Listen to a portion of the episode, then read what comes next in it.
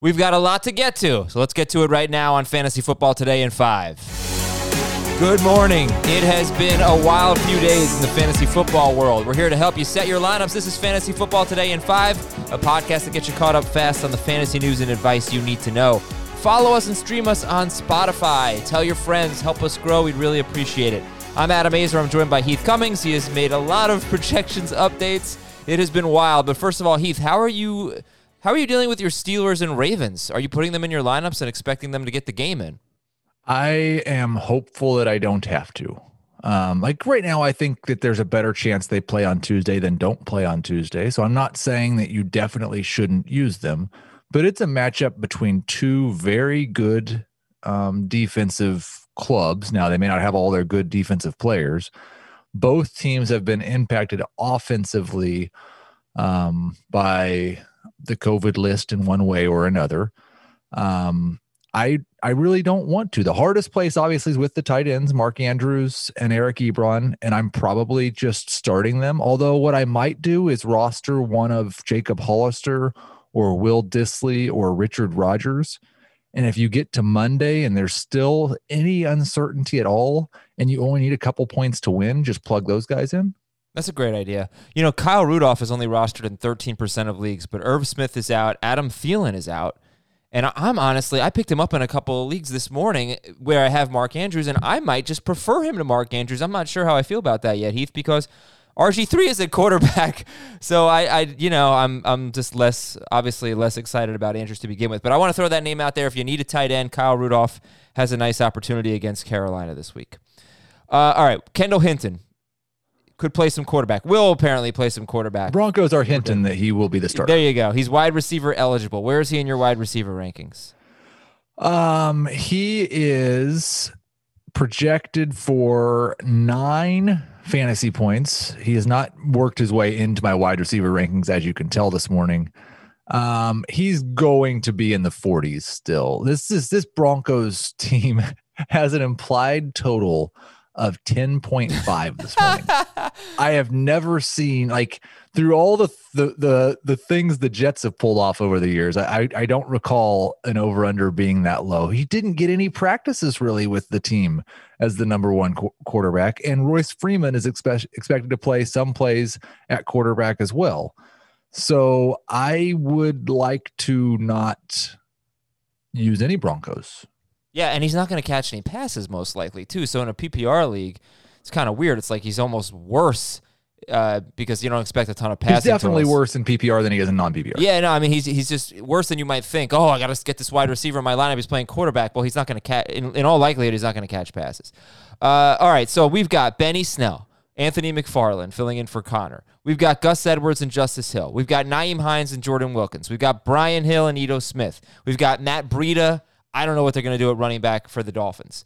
Um, we got Royce Freeman and, and, Kendall Hinton is not a running back, but he's a wide receiver. He's a flex option here. Who are you excited about among these replacement running backs this week? I'm pretty excited about Brian Hill. He's shown a little bit more juice than Todd Gurley running between the 20s. Um, he's pretty good as a pass catcher. It's a good matchup against the Raiders. Both teams have. Uh, I think that game has an over under of 54, one of the highest on the slate. And so I'm I'm rel- the most excited of all those guys about Brian Hill, and I'm I'm starting him as a number two running back. Snell, Edwards.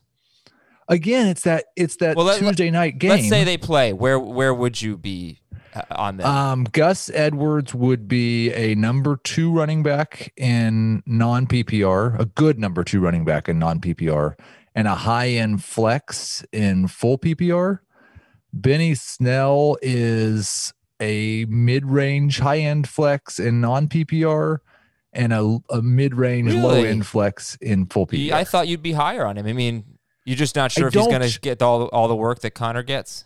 I don't necessarily expect. I mean, what's all the work that Conner's got over the past month? All right, fine. So you think he's going to split with McFarland? I guess is my yes, better I question. do think okay. they want to get McFarland more involved. I think McFarland has like he has better pedigree as a running back. He is someone that I think has a better chance of developing into a full term starter in the future. Pick a Colts running back. Uh, I'm going to go with Nyheim Hines. He has at least shown the ability when he's received double digit touches to be good for fantasy purposes. We know he's going to be the primary pass catching running back. He was good against the Titans um, as recently as two weeks ago. He's not far behind Brian Hill for me, at least in PPR, as a number two running back that I feel okay about starting. We're going to fire through the rest of these now because we're already past our five minute goal. I knew we would be today. Julio yeah. Jones not expected to play, according to one report. Game time decision, according to another. Your reaction? I really don't want to start Matt Ryan. He's a number, a high end number two fantasy quarterback. Austin Ekeler could play today. Won't get the full workload. Kalen Ballage likely out. Uh, Ekeler is a low end number two running back, better in PPR, but I do have him behind Brian Hill and Nyheim Hines. San Francisco has activated Mostert and Jeff Wilson. Don't know what the situation's going to be, though. Mostert is a low end number two running back. I prefer him to Ekeler in non PPR. I prefer Ekeler in full PPR. Ryan Fitzpatrick starting.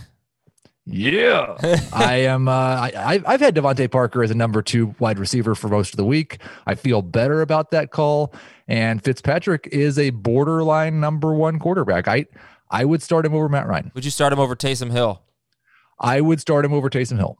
Jalen Hurts will apparently play more, getting first team reps at quarterback for the Eagles this week. I really don't want to start any Eagles besides Miles Sanders and Dallas Goedert.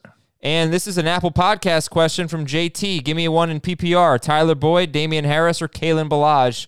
Kalen Ballage not expected to play, so Boyd or Damien Harris PPR. I'm going to go with Damien Harris. I don't feel that much differently about the Bengals receivers than I do the Broncos wow. receivers. Oh, even in PPR? I don't know. Uh, Brandon Allen is their starting quarterback. Yeah, I do that. Yeah, that's true. All right. I was surprised. I thought you were going to go with Tyler Boyd. Okay. Thank you very much to Heath Cummings. Thanks everybody for listening to this extended version of Fantasy Football Today in 5. Hope it was helpful. Good luck in Fantasy Week 12. We'll talk to you Sunday night on the Fantasy Football Today feed. Make sure you follow that one and stream it on Spotify. And we'll talk to you tomorrow morning here on Fantasy Football Today in 5.